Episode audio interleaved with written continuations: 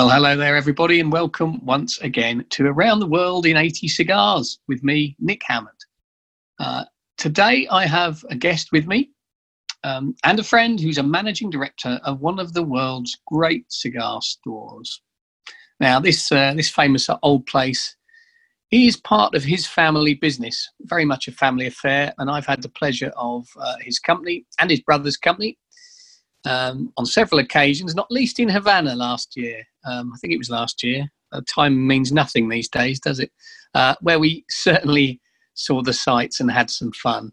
Um, and you can read about some of those, certainly not all, in my book. Um, but today, my guest is Mr. Robert Fox. How are you, Rob? I'm very good From. thanks, Nick. How are you? Very good. Lovely to hear from you. Uh, live from Dublin, trying to escape from the kids, aren't you? That's right. Uh, working from home, got the challenges, the challenges that it um, creates. But no, um, we're all uh, we're all safe and well here, um, and we're just trying to get used to remote working and keeping the show on the road. Yeah, absolutely. So, of course, if you haven't worked it out already, we're talking about James J. Fox, JJ Fox on St James's Street, London. Very famous old store, reputedly the oldest in the world. Uh, 225 years, Rob, or is it more? Yeah, 1787. So, 1787. Yeah. Okay. Yeah. I'll do the maths later. Yeah. um, I suppose it would be helpful for listeners who um, who are all over the world. So some, many of them will know about you, but many won't. So let's just um, let's find out a bit about, I guess, the history of the shop, and then perhaps we'll talk a little bit about your um, company and then how it's come to be, but um, and how you came to be involved. But yeah. uh, the shop itself is is is an amazing mecca, really, isn't it? Can you just sort of give us a very, you know, top line view of of what it is and where it is and why it's become such an important place? Yeah, it's um, so 19 St James's Street has um, it's it's a store uh, in the heart of London, um, just around the corner from the Ritz Hotel. Yeah, um, it's been it's been before, so we bought that shop. On my family business, uh, James J. Fox was established in 1881 in in Dublin, Ireland, and just after World War II, my grandfather Freddie Fox expanded the business from Dublin to include stores in London, and we started in Old Bond Street and then moved to Burlington Gardens, and business was good. We purchased um, Robert Lewis cigar merchants on St James's Street in the very early 1990s. Right. We moved. We closed our store in Burlington Gardens, and we moved into uh, we moved our operations into uh, 19 St James's Street, and it's an old school uh, cigar merchant. We have walk-in humidor on the ground floor level. We have a museum in the basement, and we have a sampling room on the first floor. So that's what we do in, in, in St. James's Street. And you say a museum, people will say, well, that sounds a bit strange, but um, the reason for that is for A, because of sort of some of the, the lovely old memorabilia and, and cigar related stuff you have there, but also because some of your clients were world, world famous names, of course, not least than um, the great man himself. So Winston Churchill was a customer, wasn't he? That's right. Yes, we have quite a lot of um, correspondence between um, sort of Churchill and, and the business. Um, we have his ledgers showing the kind of volume of cigars that he was buying and smoking. Mm. And was it was it substantial? Oh, it's crazy, crazy numbers. Nick. Really? You know, it, the, the, they it's it's it's like the Star Wars film. It's all true. Um, he, um, but actually, what I find really nice about his um, his his cigar smoking behavior was that it's very. It was very back then. It was very similar to what it is now, and right. that was un- unusual. Back then, uh, people would have been uh, much more loyal to a single brand or vitola. True. Whereas he was an explorer. Um, he was trying different products. Um, he was um, uh, smoking different cigars on a daily basis. In the same way as as today, there's a much bigger focus on trying the thing that you haven't tried, as opposed to the thing. Mm. Um, so that was quite nice to see in the in the in the figures. Um, now I, I won't, I, I, can't claim to say that Churchill was. We had an exclusive arrangement with him. He was the man who who, who did business with a lot of different. Uh, but that's that's quite interesting, isn't it? Because that's quite a telling thing about the man as well. He he wasn't satisfied with being just another customer who smoked Cuban cigars. He thought, "I'll try everything," and that sums him up, really, doesn't it? Yeah, I think so. I think um, I think everybody again it reflects today's society um, quite well in that people have relationships with a number of different cigar merchants because each each merchant might have a different area of focus or a different area of specialism. Um, so he I'm not sure what it was, what was the case with his other um, hobbies and interests and purchasing decisions, but he he certainly um, he would have bought the cigar uh, based on the cigar and the recommendation, and and and didn't necessarily just stay exclusive to one uh, merchant. Mm. Was it all big stuff, like you know what we would call Churchill sizes? No, no, no, it wasn't. He was he was definitely exploring different sizes. Um, you know, there was he would be he was you know the, the Churchill size cigar wouldn't have been um, wouldn't have been standout in his selections. He would have been smoking a lot of um, Perfecto style cigars, um, smaller cigars. Uh, one of the things he, he, he it, it, was actually probably reflective of the, the range that was available back then. It was more in cabinets more in, in cabinets of um, uh, 50s and 25s than in dress boxes. But that was just because that was really how cigars were presented um, back then. Okay. Um, and what other? I know that you also another customer was the legendary uh, Oscar Wilde, who that's right.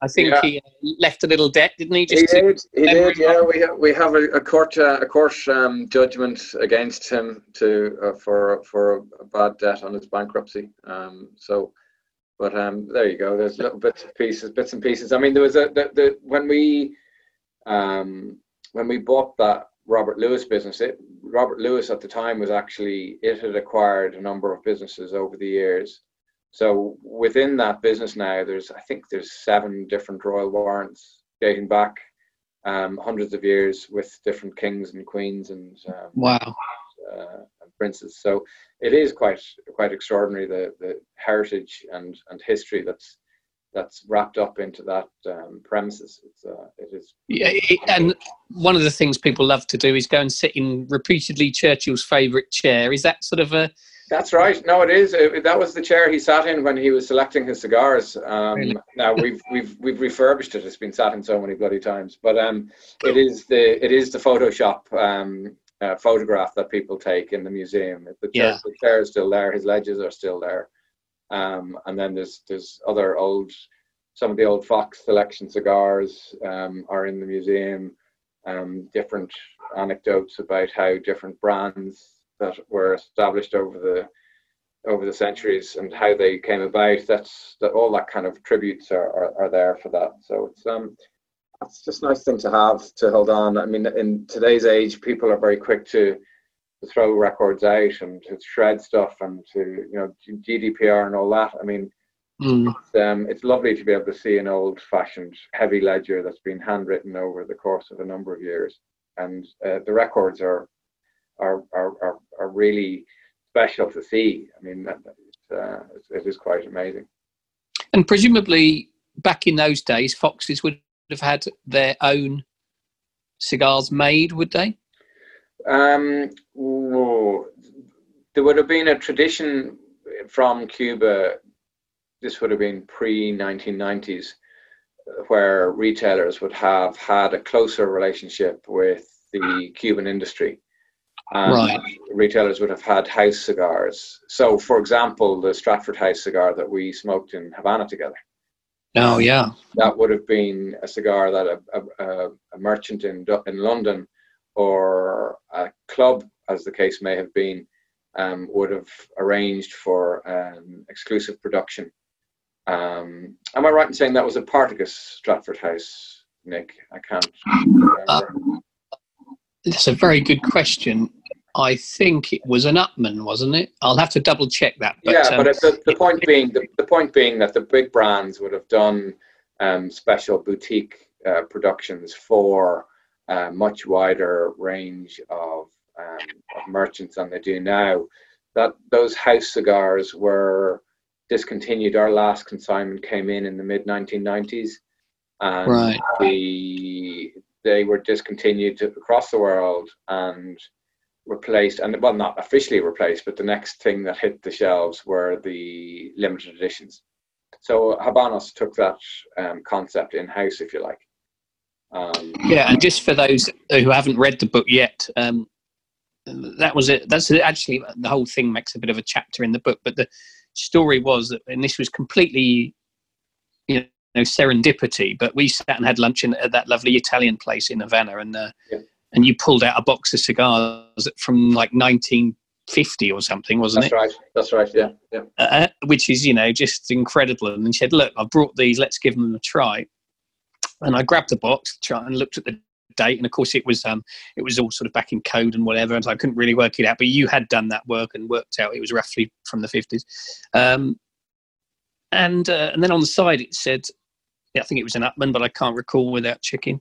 Stratford House, um, and as you say, this was it would have been one of the customers of 19 St James's would have been various you know establishments, hotels, clubs, restaurants, and they would through through them get their cigars, you know, Cuban cigars made and branded for them. And it said Stratford House, and uh, and I happened to know that Stratford House is uh, where the Oriental Club is based in London. Um, and nobody else in Cuba would have possibly known that, I suspect. No. And so it happened by sheer chance that these cigars have been made in Cuba, shipped to England for use in the Oriental Club, had made their way back into the keeps of foxes where they'd lain for 50 years or something, and then we'd brought them back to Cuba. So it was just a wonderful thing, wasn't it? It was beautiful. Yeah, really yeah, nice. uh, just remarkable. But that's the sort of thing you're dealing with when you have that much heritage. I mean, is there still stock that you haven't really gone through and know what it, it is yet? Yeah, there would be. Well, not so much not know what it is, but there's we hold uh, in in London and in Dublin we hold a lot of cigars on behalf of clients, and those clients date back um, decades. So there's a huge um, uh, volume of cigars of vintage cigars that are, are held on behalf of clients. And every now and again, uh, we we purchase back from the clients to allow us re-offer those cigars into the market, and that's when we, and that's when we come across the really special stuff. Um, and I know you've said to me before that you know clients that have had were clients for years and have had stuff with you for a you know long long time, boxes and boxes and boxes of you know either disappeared, died, gone away, forgotten, and you've been left with stuff that you yeah. and you can't get in touch with these people. And, and instead yeah. of sort of instead of holding on to it and then selling it on the open market, um, you just hold it and have done for decades, haven't you? Yeah. Yes, we have. Um, every now and again, we take a view, and if there's a client that is long gone and untraceable, we will actually sell the scars. Yeah. Uh, but we'll record down um, that the the transaction happened on the basis that we don't think the cigars are going to get any better or any higher in value. Um, okay. And we will and mark it down. If that we don't record that as profit, we record that as a liability. So, but it is um, a uh, something that you kind of have to do. You're guardians. You've an ownership. You've, you've a responsibility over the cigars. Um, a duty of care. And if uh, if that decision wasn't of, to the liking of the client, well, that's um, a problem, or the client's successors, that, that will cause a problem. But it is what we think is the right decision at the time. But you do have on occasion grandsons, long lost relatives turning up saying, "I think my granddad had a." Yeah, we have. We've had people walk in and then walk out absolutely stunned with a box of cigars under their arms because because it was there and we had the records and it was still still there. Yeah. Amazing. That's yeah. just a lovely story that that still exists. Yeah. Um, and of course, as well as um, as having the, uh, the JJ's Fox uh, shop there, you you also operate the uh, the cigar operations in both Harrods and Selfridges, and maybe uh, we, we should just talk about that briefly. Um, how does that work? Yeah, so we, um, um, and again in the 1990s, we Harrods and Selfridges would have run their own tobacco departments. Yeah, and the decision that they made the decision that they would um, that they were better off, um, I suppose, uh, appointing a, a, concessionaire to run a department rather than running it themselves. Um, so we we took in um, operations in Harrods and in Selfridges uh, to run their cigar departments for them as a concessionaire. So we're we're like uh, any other concession now in in Harrods and Selfridges. Where actually, believe it or not, we're the longest continuous serving concessionaire in Harrods. Is that right? Yeah, yeah. Yeah. And since um, and recently, or relatively recently, in the last couple of years, um, Harrods has undergone a, you know a huge makeover, and particularly the cigar yes. stairs. And now you have this amazing sampling room in the sort of bowels of Harrods, which That's is right. beautiful. And um, you'd think it would be the worst possible place to have a sampling lounge because you'd think it would, you know, the, or the cigar smoke would reach to the very top floor. But they have invested in this extraordinary extraction system, haven't they? That's right. It was. It was obviously you can't have smoke in a department store, but you are allowed sample a cigar in a in a cigar merchant. So yeah. Harrods management and ourselves worked long and hard to identify the regulatory environment uh, under which we would operate a uh, sampling lounge. Um, and the key, the key was actually extraction because, as you say, leaking cigar smoke onto the shop floor when someone's browsing through women's fashion, that just wasn't wasn't a runner. So we um, we put in a, a system, Arkel system, which basically supplies fresh air from the floor yeah. through the uh, perforated floor and extracts it out the ceiling. Um, so you've pretty much got a continuous draft from floor to ceiling, emptying the cigar room or the sampling room of its um, of its air and replacing it every every minute or so. So mm. it actually was tested well at the very start. We opened up and and within about two hours of the first sampling, we had management running down in a panic, closing it. Um, oh Lord. Yeah, they. But it was good because it was. We ha- we have to have negative pressure as well because the, when you open the door, it we have to make sure that the the air goes in as opposed to comes out. Uh, right. Okay. Um, but the issue, the, the the, the problem was actually in a in a in a in a duct about thirty meters from our our store. Um, there was a leak in the duct, so uh, um, so that was that. We fixed it up and um, and and got back in action. So it was all good. Yeah, it's an amazing system. I can report, having been there, that you know you, you walk into the room and you would never know a cigar had been smoked in it, and uh, and that system's amazing because it has these tiny little holes in the floor and in the ceiling, doesn't it, where it yeah. sort of pipes fresh air and smoke to and from, and uh, and you and of course you can do that funny thing with a sheet of A4 and push it across the floor and it glides all the way across the floor, doesn't it? Like magic. That's right. Yeah, that's right. Yeah. Kept me entertained with my tiny brain. Um, uh, Selfridges. Tell us about Selfridges. Yeah. Yeah, Selfridges, we have a good um, relationship with Selfridges. Um, obviously, at the moment, our relationship with both of them is very difficult because we're closed because of yes. the COVID 19 pandemic. Of course. Um, but no, we're long term tenants both in both department stores, and we, we actually work together in collaboration with our partners. So so our job is to is to make sure that Selfridges customers and Harrods customers are happy from a cigar and a pipe tobacco perspective. Um, so as long as we keep doing that and um, and we do it as well as anybody can, then um, the department store management are happy. They get paid a rent as opposed to a, a margin, and um, that's the way it works. Um, yes, because of the very businesses that they are, then you know a huge percentage of your business is in fact tourism, isn't it? Yeah, it is. Yeah, yeah. and that's so. So we are entering into a very difficult period now because yeah, without um, without airlines, we won't have tourism. Um, but you know, it's um, it's a new normal. Um, in business, you need to find out what the rules are and play the game. Yeah. Um, well, the rules are changing very, very quickly. That's, I suppose is what can be said about that. Yeah, absolutely. Um, and well, as you say, there's no point crying over spilt milk. You've just got to try and roll with it, haven't you? Exactly. Yeah. Easier said than done, I'm sure. But um, and let's talk about Cuba then. I mean, uh, you go there at least once a year, if not twice, don't you? Yeah, there's two big festivals in Havana that we like to attend: the the Habanos Festival in February and the Partagas Festival in November. Which is your um, favorite? Um, I don't know. Different. They're they're quite different in style. The the the Partagas Festival would be quite casual and relaxed. Um, we know the guys in in um, in the Partagas shop quite well. Uh, they're good friends, so it's very very nice just to to hang out. And it's much more. That festival is much more consumer orientated. Yeah. Um, the February festival is the main Habanos one, which is much more distributor focused um, and a little bit more formal.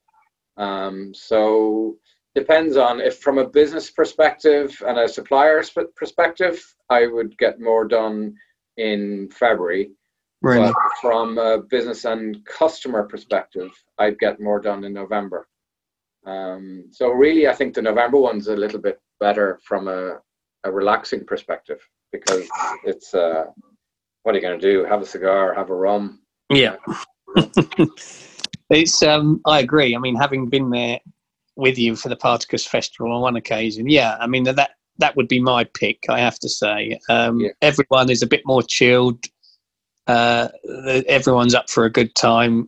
It's a lovely time to go as well, isn't it? Because it's usually pretty crap here, um, yeah. and that welcome dose of sun and and, uh, and and a rum and a cigar sitting by the sea is uh, is not to be sniffed at, is it? I mean, and because you've been going now for many years, um, you've got a team team of people on the ground and people who you know know you and you know them and you know the places to go. You've made the mistakes, as it were. Yeah. Um, and so, well, it's a case. It's actually more a case of having the confidence to do to go out um, and right. to explore. Um, but when we started going, we were very much hotel based and staying in hotels and following the plan of the festival. Um, yeah. Now we've gotten to know some people in Cuba very well. Um, we we stay in houses with families, and we it's it's it's. I hope none of my shareholders are listening, but it's it's a little bit more um, relaxed and fun as opposed to the way it, it was previously. Um, and so, so, that's a good shout, actually. I mean, what what advice would you give to a first time um, traveller to Havana who wants to obviously see a bit of the town as anyone would, but is really interested in the cigar scene um, and wants to sort of get off the beaten track and not just go on another tour trip to you know a another factory? You know, how would you advise them? I would. I think the thing I'd say to them first up is, if they're nervous, is that Havana is one of the safest places I've ever been, and I'm very well travelled. I I I have never felt um, in any way threatened in Havana. Right. Um, so it's it is safe.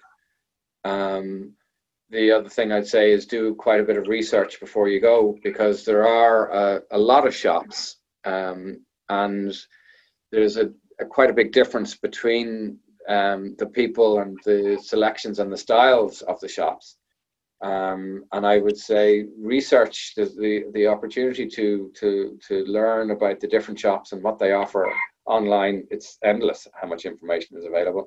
Yeah, and I'd explore. Um, I, I I'd explore, download a, a, a map, um, pick up a Spanish phrase book, and and go out um, it is a very safe place to do that.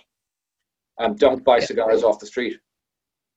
No, of course, fatal, fatal mistake. Have you got a favourite um, cigar shop? Oh, I think the, the there's a couple. Of, uh, one favourite one. I I I I had to have to say the Partagas shop. Right. Um, by the Capitolio building. Um, there's a couple of other nice ones. I love the um, the the the shop in the Conde de la Villanueva. That's good. Oh yeah. Um, there's Enrique Monza's old shop on. Um, oh, Club the, Havana. The Club Havana shop. That's good. Yeah.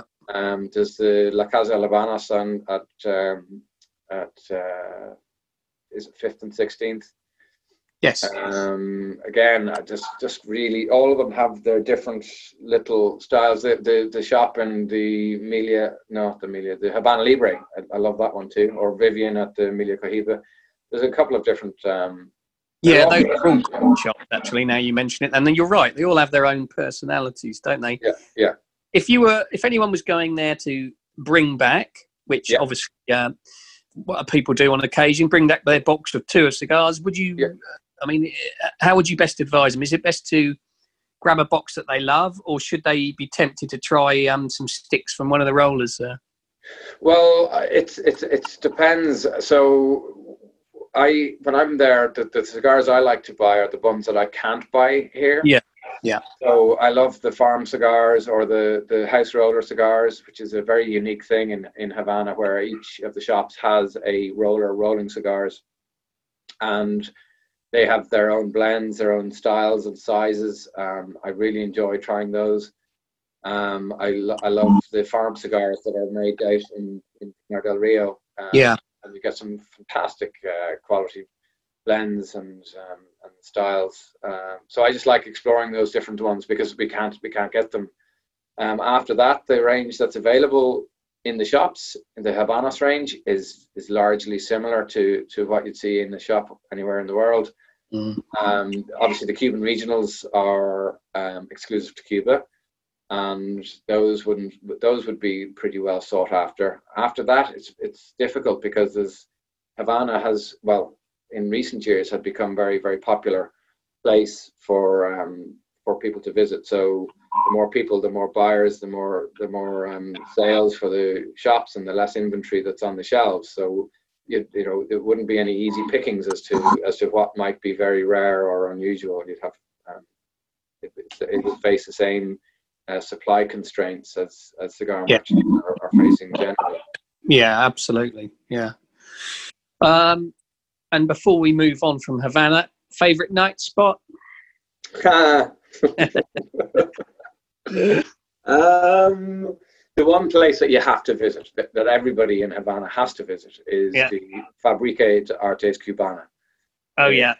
Big old um, um, factory, which is a combination of night venues, bars, restaurants, nightclubs, live music, and an art museum at the same time. Um, and it's just an extraordinary um, blend of um, culture and people. Uh, really, really impressive place. So that would be high up there on my list. presumably you've got a lot of friends out there now, haven't you? Yeah, we got a, got a, got a, quite a few. Um, seeing people over the years. Um, some of them who were previously in the industry and we've kept in touch with. Yeah. And then just because we're there on a regular basis, you get to you get to know people. Um, so yeah, They're lovely folks. yeah, they're good. They're good.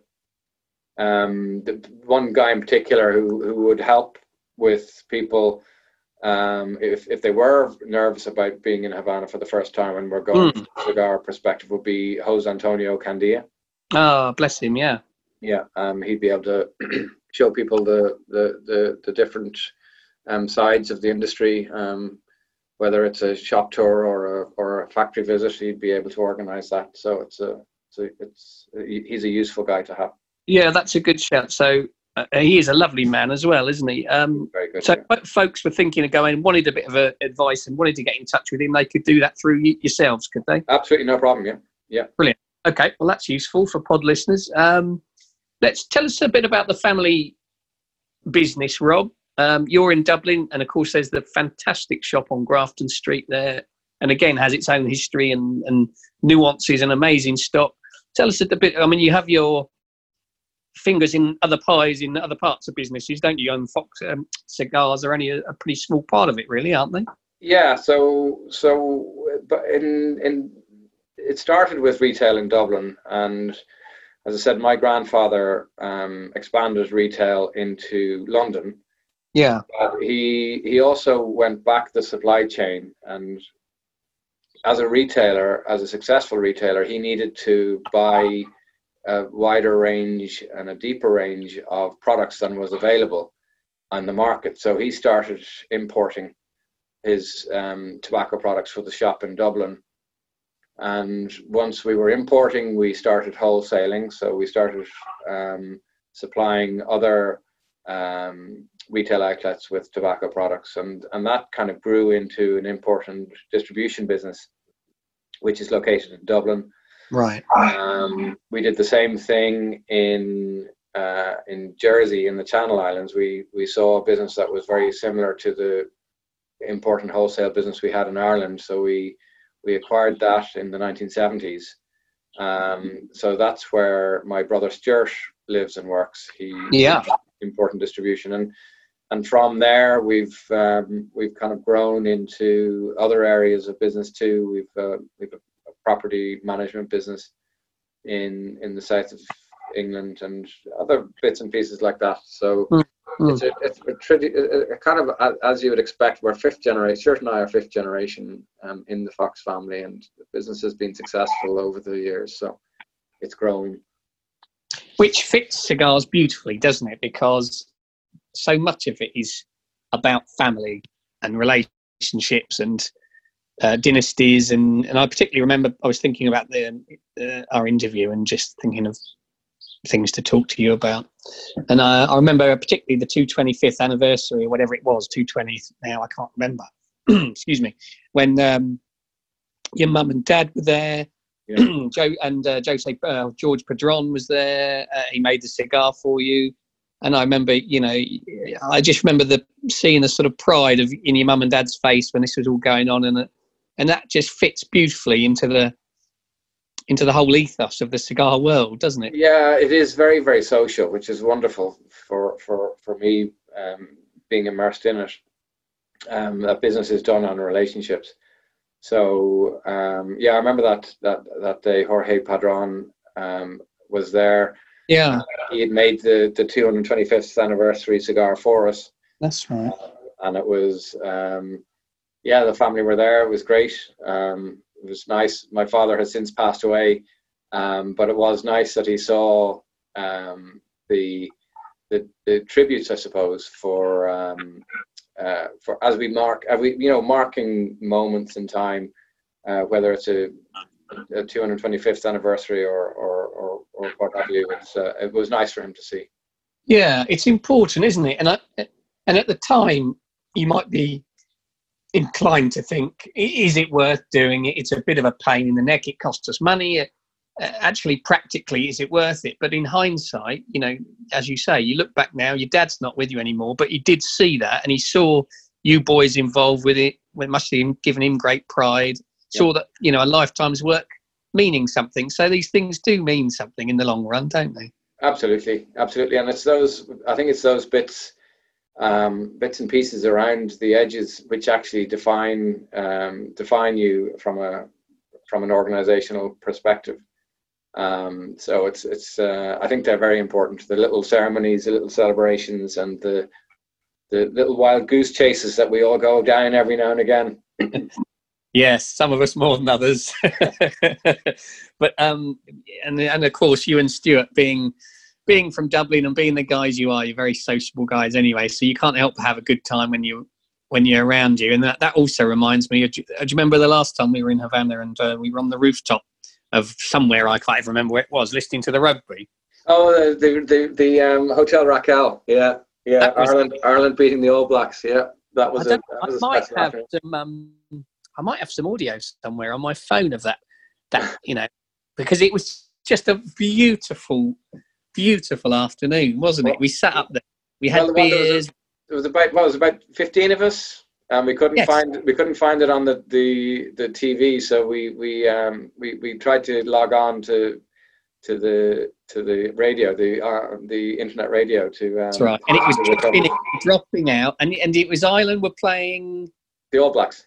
That's of course they were. Yeah. Yeah. Um, Ireland were beating the All Blacks. Yes, and it was the most extraordinary. So I mean, you know, I love sport and I'd listen to it, and I would have listened to it with interest. But to the fact to have to be there, be there with the paddies who were beside themselves, yeah. and that you know, and there was Stuart wandering around with his phone trying to get the bloody thing to work, and then it would drop out, and and we were sitting there with cold beers and cigars, and it all went quiet. And we had guys from everywhere, didn't we? And um, we all did. over. It was actually pretty cool because the, there was a big Australian contingent there, and obviously oh, that... Australia will cheer anybody who's playing against the All Blacks. Yes. Um, so uh, yeah, it was one of uh, it was uh, that was with Rob Ayala and Ben Ayala was there too, and some of the friends of Habanos guys. It was uh, it was very very special. Yeah. Yeah, exactly. And of course, when the final whistle went, everybody went absolutely berserk. there were a few tears, and uh, and it was just a, lovely moment. I'll always remember it. But that's a good uh, good intro because that was the sort of meeting of minds of you and Rob Ayala, wasn't it? That that uh, that trip. Well, it was one of the meetings. Um, we it was actually Shanghai about two years, eighteen months previous to that, that our our, our, business venture um, the ideas was a vision of our for our business venture kind of formulated.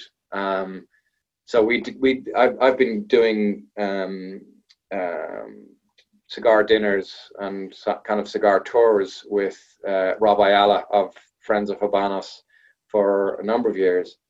Um, I'd be coming at it from a, a, I suppose, a British retail perspective, he's coming at it from a uh, a forum. He's I think Friends of Habanos is one of the largest online forums in the world for handmade cigar and Cuban cigar um, discussion. Yeah, and this and for those that don't know, this is based in Australia. That's right. He's he's based in Brisbane, Australia. Um, and so we both see the same market, but we see it from very dis- different positions. Yeah. Um, and we saw an opportunity to to add value um, and we set about trying to establish a business to allow cigar collectors um, from around the world um, trade, buy, and sell each other's cigars. Um, so that was uh, that's probably two and a half years ago that we started, um, and we're live a week now. So yeah, um, this is this is the new venture between you and Rob, and and enables people to buy vintage cigars um, that they can't necessarily see. Uh, this is uh, Bond Roberts. So tell us, tell us how this all works. So Bond Roberts is auction platform which allows cigar collectors list their boxes um, to allow other cigar collectors bid and buy those boxes. Um, Bond Roberts acts as the intermediary, so we um, we verify the sellers and we collect the funds from the buyers and remit the funds to the sellers. Um, it's been it started the first um, iteration of the platform was launched in the Friends of Habanos online forum uh, 12 months ago. Okay. We learned a lot from that um, experience. Um, took those lessons, developed the platform, and launched it live in Bond Roberts about a week ago. Um, they Friends of Habanos over the course of their 12 months, they sold about a thousand boxes of cigars at auction. Um, and since we went live, we're probably up at about 50 under Bond Roberts. Okay. Uh, we've over we've over 2,000 buyers now, and we this week, the end of this week, we'll be opening the platform up to third-party vendors, and we are listing about um, about 10 boxes per day for auction. And this isn't, I mean, cigar auctions aren't anything particularly new. They always used to happen. I mean, Sotheby's, Christie's used to hold them back in the day. And of course, uh, Mitchell Orchant does some on the uh, through his vintage auction sites. But this is a different way of doing it. And and I, I mean, know you were telling me while we were setting this up that you've had to jump through merely million different hoops to try and get this through. Why, why is it such a difficult thing to nail down? Well, I think it's. Um there's a lot of different things that are, are difficult. So the, the traditional auctions that you refer to are are lots of boxes being auctioned at a particular point in time with yeah. everybody in a room or people dialing in to to to be at that auction. The concept that we have taken is that each box is auctioned itself on its own, and that there's um, simultaneous auctions going on for 10, 15, 20 boxes at a given moment.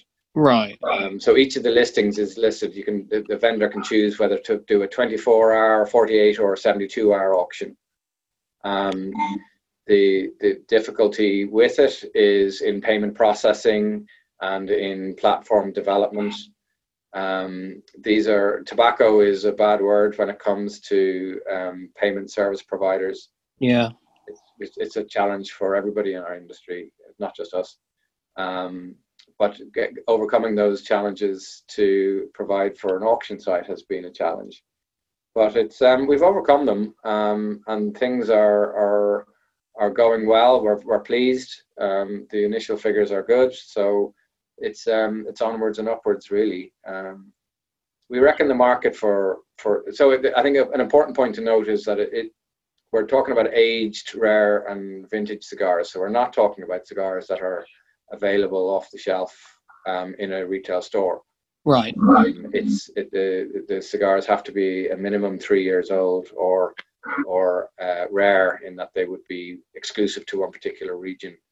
Um, so um, that puts it at a different kind of price point than a normal uh, box off the shelf.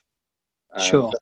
Graduate people would kind of we believe cigar um, collectors, cigar lovers, cigar consumers, kind of some will evolve their passion and their interest to a deeper level, and that's when they get interested in in aged cigars and and cigars that are are maybe harder to find.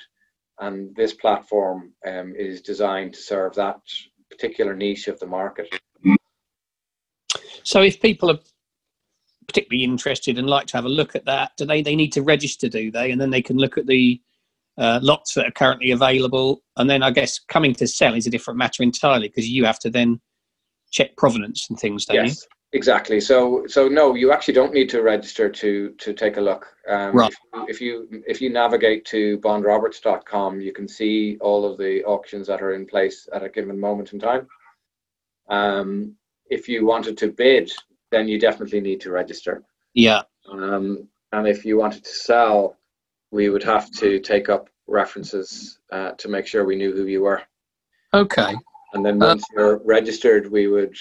What happens is the, the vendor will list a, a, a box for sale, and we will check the box uh, from the photographs that are provided and from the um, the listing process with the database uh, that we have, and make sure that we're happy that the box is what it says in the tin and then once we authorize the auction to start, then the bidding commences.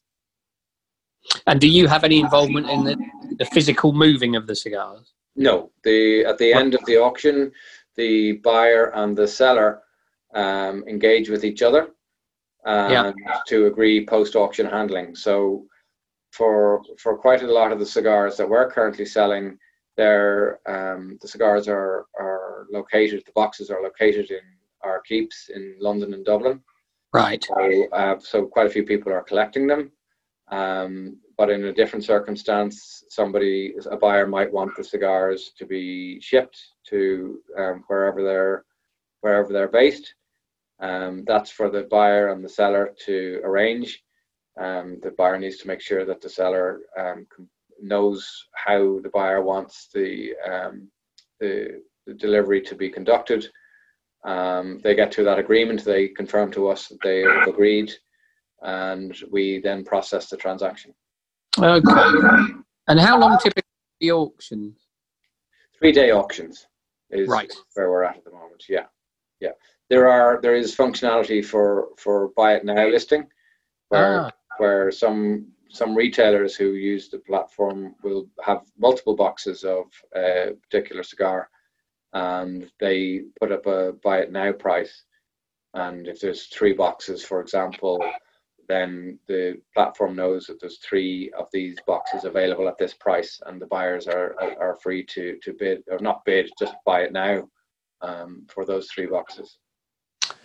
Excellent. That sounds that sounds brilliant. I'll definitely will have a little rootle around. Not that the Hammond millions uh, go very far, I'm afraid, but uh, well, that's good.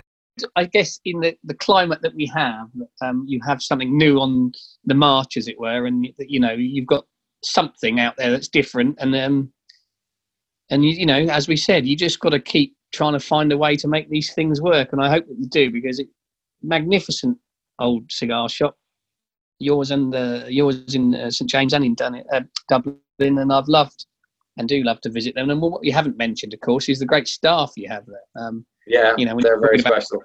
I mean, the Nick and Dirk and, and George and and uh, Philip and you know, I mean, all of those guys are absolute legends, and they, you know, there's nothing they don't know about cigars, really.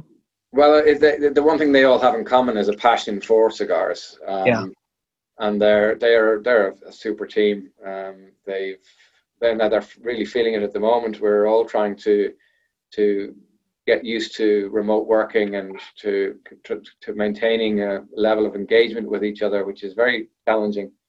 Um, yeah. But they're they're good. They're and they're chomping at the bit to get back in, and so that we can serve our, our customers. It's been we're, we're online. Things are working um, from a reach from an uh, uh, an e-commerce perspective. Yeah. Um, but really, we need to get back into the shop, and we need to to see our, our the friendly faces again. Um, Very much so. That's a good good point. and uh, give them all my best. I hope things get up and running as soon as we possibly can. And I uh, thank you for coming on, and look forward to sharing a smoke with you again soon, Rob. I, I look forward to that too, Nick. All the best. Take care. Bye now. Stay safe. Bye. Bye. bye. Well, there we are. I hope you enjoyed that chat with uh, Robert Fox, JJ Fox. What a top bloke. And I love chatting cigars again with him because uh, whole new perspective on things going on there with the vintage stuff and the sort of romantic view of the keeps um, and the amazing stock. And I have been lucky enough to have a little peek down there, it really is like a sort of dusty library of stuff with box after box of amazing cigars sitting there with names on there that you'd recognize, famous names, politicians and actors. And it's a, such a special place, that shop. So if you've never been, you really need to. Um, and as soon as you're able, get down there and support them. Well, you've been around the world in 80 cigars with me, Nick Hammond. And of course, I need to tell you that there's a book out called Around the World in 80 Cigars The Travels of an Epicure. It is published by Red Door Press and it's available now in all good bookshops and cigar stores. Uh, you can also buy it and it will be delivered to you wherever you are in the world from Nick, uh, www.nick-hammond.com. Please uh, go online and tell us what you think about the pod. We've had some good, uh, good, good responses from you. I'm, I'm, getting loads of emails from guys saying, "How about this person, that person? Why don't you interview this? I love the pod. Can you do that? Keep them coming. Keep the reviews coming. It helps to generate uh, new people looking at it. Um, and while it's great to hear that you're loving the pod and it's brilliant, if you don't, tell anyone, uh, nobody knows. So uh, do me a great favour if you do that. Thanks for listening. You're listening in your thousands, and it's a, a really amazing thing for me to think that somebody in Australia Australia or somebody in America is sitting down with a cup of coffee and a smoke and listening to me waffle on. I wish you all the best. Stay safe, everybody. Until next time, take care.